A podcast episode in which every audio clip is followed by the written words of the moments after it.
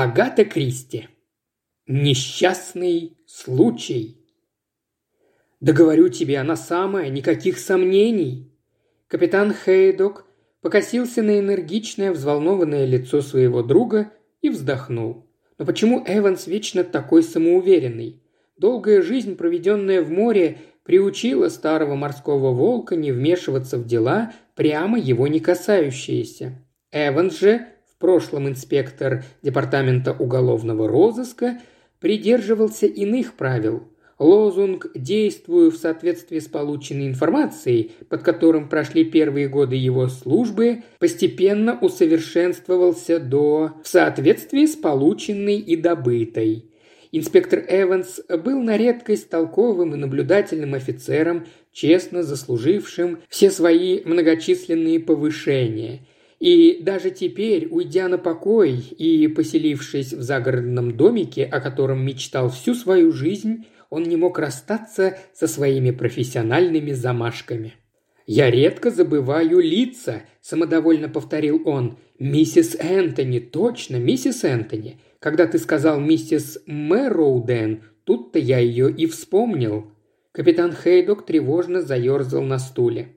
Мэроудены были его ближайшими, за исключением Эванса, друзьями, и это внезапное открытие, что миссис Мэроуден была героиней одного скандального судебного процесса, совершенно его не радовало. «Столько лет прошло», – вяло отозвался он. «Девять», – уточнил неизменно педантичный Эванс. «Девять лет и три месяца. Помнишь, в чем там было дело?» «Так смутно? Ну как же. Выяснилось, что Энтони принимал мышьяк и его оправдали. Ну, а что же им оставалось? В том-то и дело, что ничего. Единственное решение, которое можно было вынести на основании представленных улик. Все абсолютно правильно. Ну и слава богу, вздохнул Хейдек. И нечего поднимать из-за этого шум. А кто поднимает? Мне показалось, ты. Ничего подобного. Значит, и говорить не о чем, заключил капитан. Если когда-то миссис Мэроуден настолько не повезло, что ее обвинили в убийстве, а затем оправдали... «Обычно оправдательный приговор не считают таким уж невезением», – вставил Эванс. «Ты прекрасно понимаешь, о чем я», – вспылил капитан Хейдек. «Несчастная женщина прошла через столько испытаний, так что совсем ни к чему ворошить ее прошлое, согласен?» Эванс молчал. «Уймись, Эванс, ты ведь сам только что сказал, что она невиновна. Ничего подобного. Я сказал, ее оправдали. Да какая разница? Иногда очень даже большая. Капитан Хейдек, принявшийся было выбивать свою трубку о край стула, оставил это занятие и, выпрямив спину, пытливо посмотрел на своего неугомонного друга. «Ого-го!» – протянул он. «Так вот к чему ты клонишь. Ты считаешь, она все-таки сделала это?» «Не берусь утверждать. Я не знаю. Энтони долгое время принимал мышьяк, лекарство ему давала жена, и однажды по ошибке он принял слишком большую дозу. Но вот чья это была ошибка, его или ее, не мог сказать никто, и присяжные совершенно правильно истолковали сомнения в пользу жены. Все было безупречно, и никаких юридических упущений я тут не вижу, и тем не менее хотел бы я знать. Капитан Хейдок снова занялся своей трубкой – «Оставь!» – добродушно проворчал он. «Не нашего это ума дело. Как сказать? Но послушай же! Нет, это ты послушай меня. Сегодня вечером в лаборатории, помнишь? Этот мэр Роуден со своими тестами. Ну да, он заговорил о тесте Марша на мышьяк. Сказал, что уж ты-то должен об этом знать, что это, мол, по твоей части. И захихикал. Вряд ли бы он так веселился, если бы мог представить. Эванс перебил его. Иными словами, он не говорил бы так, если б знал. Они женаты уже шесть лет. Ты так, кажется, говорил.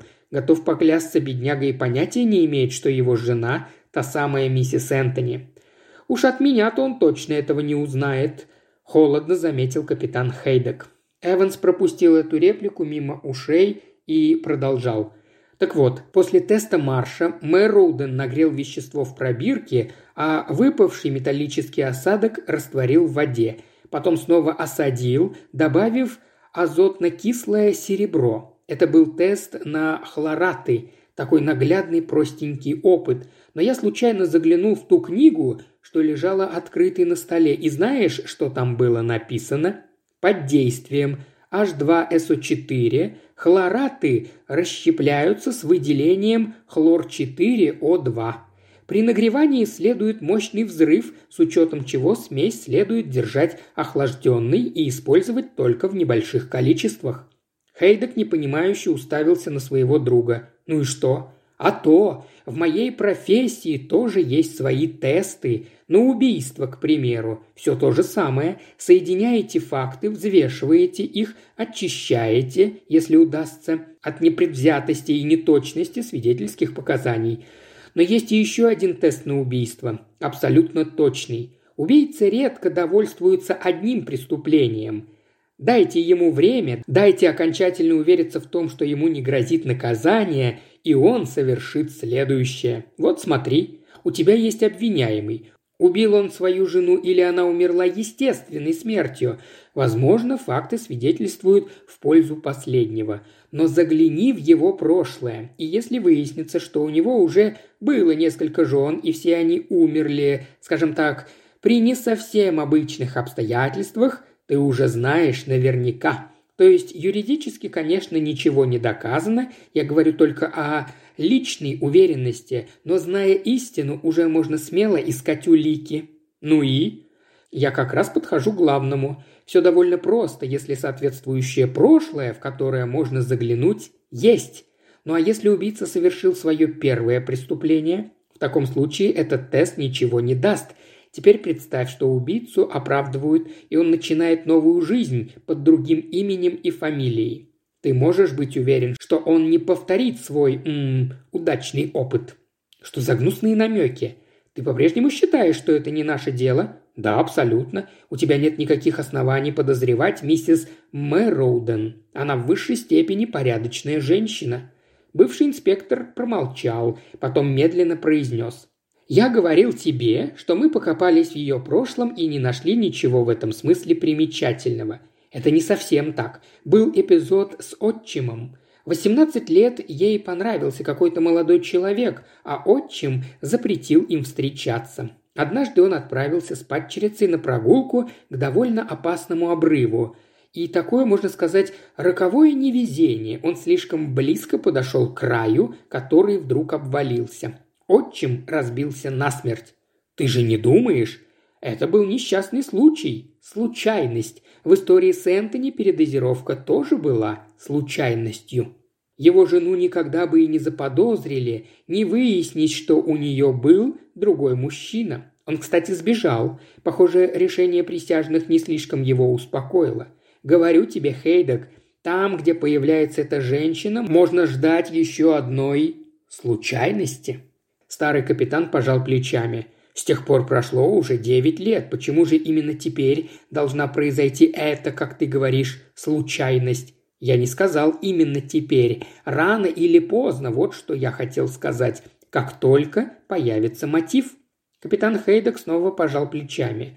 «Совершенно не представляю, что и каким образом ты собираешься предотвращать «Я тоже», – уныло ответил Эванс. «Я, например, просто выкину все это из головы», – заявил капитан Хейдек. Чрезмерное любопытство никого еще до добра не доводило. Подобная точка зрения никак не могла устроить полицейского инспектора, пусть и бывшего. Человек он был терпеливый, но решительный. Покинув своего друга, он не спеша прошелся до деревни, обдумывая по дороге, чтобы такое предпринять и при этом не попасть в просак – Заглянув на почту, чтобы купить марок, он натолкнулся там на предмет своих тревог, а именно на Джорджа Мэроуджа. Бывший профессор химии был маленьким, замечательного вида человеком с очень деликатными манерами и невероятно рассеянным. Однако инспектора он сразу узнал и, приветливо с ним поздоровавшись, нагнулся за письмами, которые выронил при столкновении. Эванс тоже нагнулся и, будучи более ловким, завладел ими первый и с извинениями вернул профессору.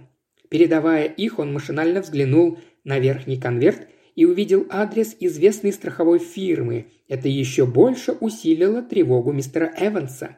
Реакция его была мгновенной, и простодушный профессор ни за что бы не сумел объяснить потом, с какой стати он решил прогуляться с бывшим инспектором и, мало того, завел с ним разговор о страховании жизни. Эванс без труда получил все нужные сведения. Профессор сам сообщил ему, что буквально на днях застраховал свою жизнь в пользу жены и спросил, что думает Эванс относительно данной страховой компании, можно ли ей доверять. «Понимаете, я сделал несколько неосторожных вложений», – объяснил он. «Это скверно отразилось на моем доходе. Так что если со мной что-то случится, жена останется просто в ужасающем положении. Но эта страховка тогда ее выручит». «А она не возражала?» – небрежно осведомился Эван. «Некоторые женщины, знаете, отказываются на отрез, считают это дурным знаком, что ли. «О, Маргарет очень практично», – беспечно улыбаясь, ответил Мэрроуден. «Никаких нелепых суеверий. Собственно говоря, по-моему, она это и предложила. Ну, чтобы я не переживал так по поводу своих финансов». Итак, Эванс узнал все, что хотел. Расставшись вскоре после этого со своим собеседником, он погрузился в мрачные размышления. У губ его обозначились жесткие складки – он прекрасно помнил, что покойный мистер Энтони за несколько недель до смерти тоже застраховал свою жизнь в пользу жены. Чутье никогда не подводило инспектора, и он был совершенно уверен, что опасения его, увы, не напрасны. Но что же теперь делать? Ему совсем не улыбалось арестовать убийцу с дымящейся на руках кровью. Нет, он хотел как раз предотвратить преступление. Задача совершенно иного рода и неизмеримо более сложная. Весь день мысли об этом не давали ему покоя. После обеда Лига подснежника устраивала благотворительный базар в имении местного сквайра, и Эванс отправился туда в надежде рассеяться. Однако ни грошовая лотерея, ни метание кокосовых орехов, ни угадывание веса свиньи так и не смогли отвлечь его от мрачных предчувствий. Он даже готов был выложить полкроны гадалке Заре и, слушая в полуха ее росказни, тихонько улыбался, вспоминая, с каким рвением он когда-то изгонял всевозможных предсказательниц из их шатров и коморок. Монотонный голос гадалки усыпляюще журчал, почти не задевая его сознание. Но вдруг обрывок одной фразы заставил его прислушаться. «Очень скоро, совсем уже скоро вам предстоит решить вопрос жизни или смерти, жизни или смерти одного человека». «Что? Что такое?» – встрепенулся Эванс. Решение, вы должны будете принять решение. Вам надо быть очень осторожным, очень, очень осторожным. Если вы допустите ошибку, самую малейшую ошибку, то что?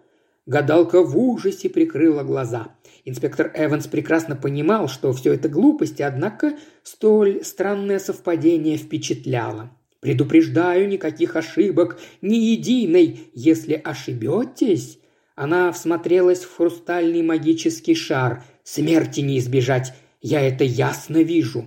«Странно, чертовски странно, смерть! И как ей такое привиделось? Если я ошибусь, кто-то умрет, так что ли?» «Да!» «Ну, в таком случае», — сказал Эванс, вставая и протягивая гадалке ее полкроны, «думаю, мне лучше не ошибаться, а?» Несмотря на шутливый тон, губы его, когда он покидал шатер, были решительно сжаты. Никаких ошибок. Куда легче сказать, чем сделать. И от этого зависит самое ценное, что есть на свете – жизнь, человеческая жизнь. Вдобавок он не мог рассчитывать ни на чью помощь. Он посмотрел на фигуру своего друга Хейдека, видневшуюся в отдалении. Бесполезный номер. «Не суйся не в свое дело», – таков был девиз Хейдека. Здесь это не пойдет. Хейдек беседовал с какой-то женщиной. Потом они расстались, и женщина направилась в сторону Эванса. Инспектор узнал миссис Мэроуден и, повинуясь импульсу, двинулся ей навстречу. Миссис Мэроуден была на редкость привлекательной женщиной. Высокий чистый лоб, прекрасные карие глаза, спокойное лицо, ну просто Мадонна. Сходство это она явно намеренно подчеркивала прической. Прямой пробор, гладко зачесанные за уши волосы, и еще у нее был низкий и какой-то сонный голос. Она улыбнулась Эвансу, радостная, дружелюбная улыбка.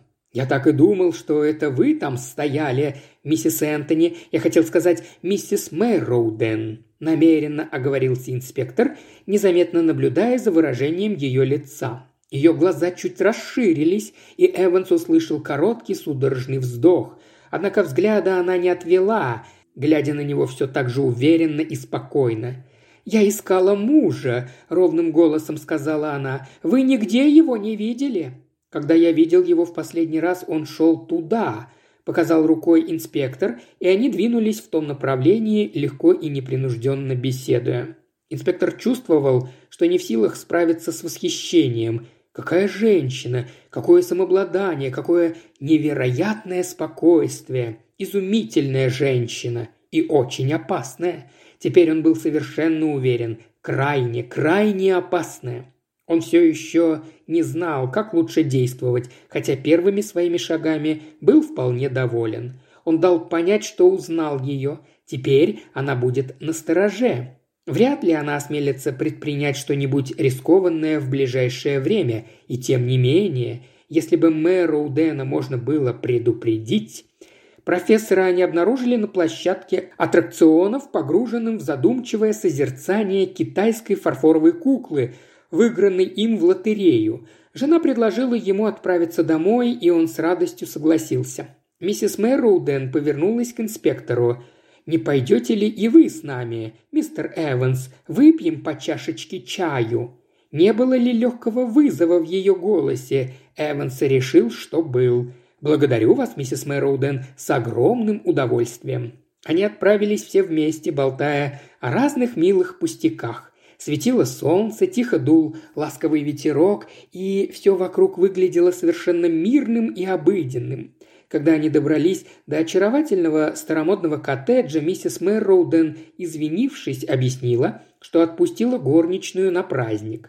Зайдя в свою комнату, чтобы снять шляпку, она тут же вернулась и принялась сама накрывать на стол и кипятить воду на маленькой посеребряной горелке. Потом сняла с полки возле камина три маленьких пиалы и блюдца. «У нас совершенно особый китайский чай», – пояснила она, – «и мы всегда пьем его на китайский манер из пиал». Заглянув в одну пиалу, она недовольно поморщилась и заменила ее на другую. «Джордж, ну я же просила, ты опять ими пользовался!» «Прости, дорогая», – пробормотал профессор извиняющимся тоном, «но у них очень удобный размер. Те, что я заказал для своих опытов, еще не прибыли». «В один прекрасный день ты нас всех отравишь», – сказала его жена с легким смешком. Мэри находит их в лаборатории и ставит сюда на полку, даже не удосужившись вымыть. Ну что тут говорить? Недавно ты использовал одну из них для ценистого калия. Нет, Джордж, правда же, это ужасно опасно». Мэруден, похоже, был немного задет ее интонацией. «А зачем твоя душечка Мэри таскает вещи из лаборатории? Она вовсе не должна там ничего трогать». Но ведь мы сами часто оставляем их там с недопитым чаем. Откуда же ей знать? Ну, милый, будь же благоразумен». Профессор удалился в лабораторию, что-то обиженно бормоча себе под нос, а его жена, улыбнувшись, залила чай кипятком и задула пламя маленькой горелки. Эванс был озадачен, и однако отблеск истины уже брезжил перед ним. По какой-то причине миссис Мэруден открыла свои карты. Неужели такой вот и будет случайность? Говорила ли она все это лишь за тем, чтобы заранее подготовить себе алиби? Чтобы, когда несчастье все же произойдет, он был вынужден давать показания в ее пользу? Но это же глупо, потому как... Внезапно у него перехватило дыхание. Она разлила чай в три чашки, одну подала ему, другую взяла себе – а третью поставила на маленький столик возле камина, где обычно сидел ее муж, и когда она ставила эту последнюю чашку, ее губы на миг изогнулись в странной, чуть приметной улыбке. Эта улыбка сказала Эвансу все. Теперь он знал. Изумительная женщина, страшная женщина, никаких приготовлений, никаких проволочек. Она сделает это сегодня, сейчас, и он будет ее свидетелем. От подобной дерзости захватывало дух. Это было умно, чертовски умно. Он никогда не сможет ничего доказать. Очевидно, ей неизвестно о его подозрениях, ведь она действует, не теряя ни секунды. Да, ошеломительная стремительность мысли и поступков. Он перевел дыхание и наклонился вперед. «Миссис Мэроуден, у меня, знаете ли, бывают иногда причуды. Вы уж простите мне одну из них, хорошо?» Она вопросительно на него взглянула – ничего похожего на подозрительность не мелькнуло в ее карих глазах. Он поднялся, взял ее чашку и, подойдя к столику у камина, заменил настоявшую там, а ту поставил перед ней со словами «Мне бы хотелось, чтобы вы выпили это». Их глаза встретились. Взгляд миссис Мэрроуден был пристальным и каким-то загадочным. Кровь медленно отхлынула от ее лица. Она неспешно протянула руку и взяла чашку. Эванс затаил дыхание. Неужели все это время он ошибался? Она поднесла чашку к губам, потом, вздрогнув, быстро отвела ее и выплеснула в стоявший рядом горшок с папоротником. Откинувшись на спинку стула, она вызывающе посмотрела на инспектора. Тот облегченно перевел дух и, наконец, расслабился. «И что же дальше?» – спросила женщина, но теперь ее голос звучал по-иному, в нем появилась легкая насмешка и вызов. «Вы очень умная женщина, миссис Мэрроуден», – безмятежно проговорил инспектор Эванс. «Думаю, вы меня понимаете. Повторений быть не должно. Вы ведь знаете, о чем я?» «Знаю». Ее голос был ровным и совершенно бесстрастным. Эванс, удовлетворенный, кивнул – она действительно была умной женщиной и вряд ли желала угодить на виселицу. «За вас и вашего мужа, долгой вам жизни!» – многозначительно произнес он, поднося к губам чашку. После первого же глотка лицо его страшно исказилось. Он попытался встать, закричать, но ни тело, ни голос его не слушались, лицо налилось кровью. Он завалился назад, судорожно цепляясь за кресло. Миссис Мэрроуден наклонилась, наблюдая за ним. По ее губам скользнула улыбка. Она заговорила, очень тихо и мягко. «Вы сделали ошибку, мистер Эванс. С чего вы взяли, будто я хочу убить Джорджа? Чушь какая! Самая настоящая чушь!» Она посидела еще немного, глядя на мертвого мужчину, третьего, попытавшегося стать у нее на пути и разлучить с тем, кого она так любила. Она снова улыбнулась, как никогда походя в этот момент на Мадонну, затем, чуть повысив голос, позвала «Джордж, Джордж, ну иди же сюда скорее, боюсь, произошло страшное несчастье, бедный мистер Эванс». Еще больше аудиокниг в исполнении Ильи Кривошеева на Бусти и ВКонтакте. Все ссылки в описании –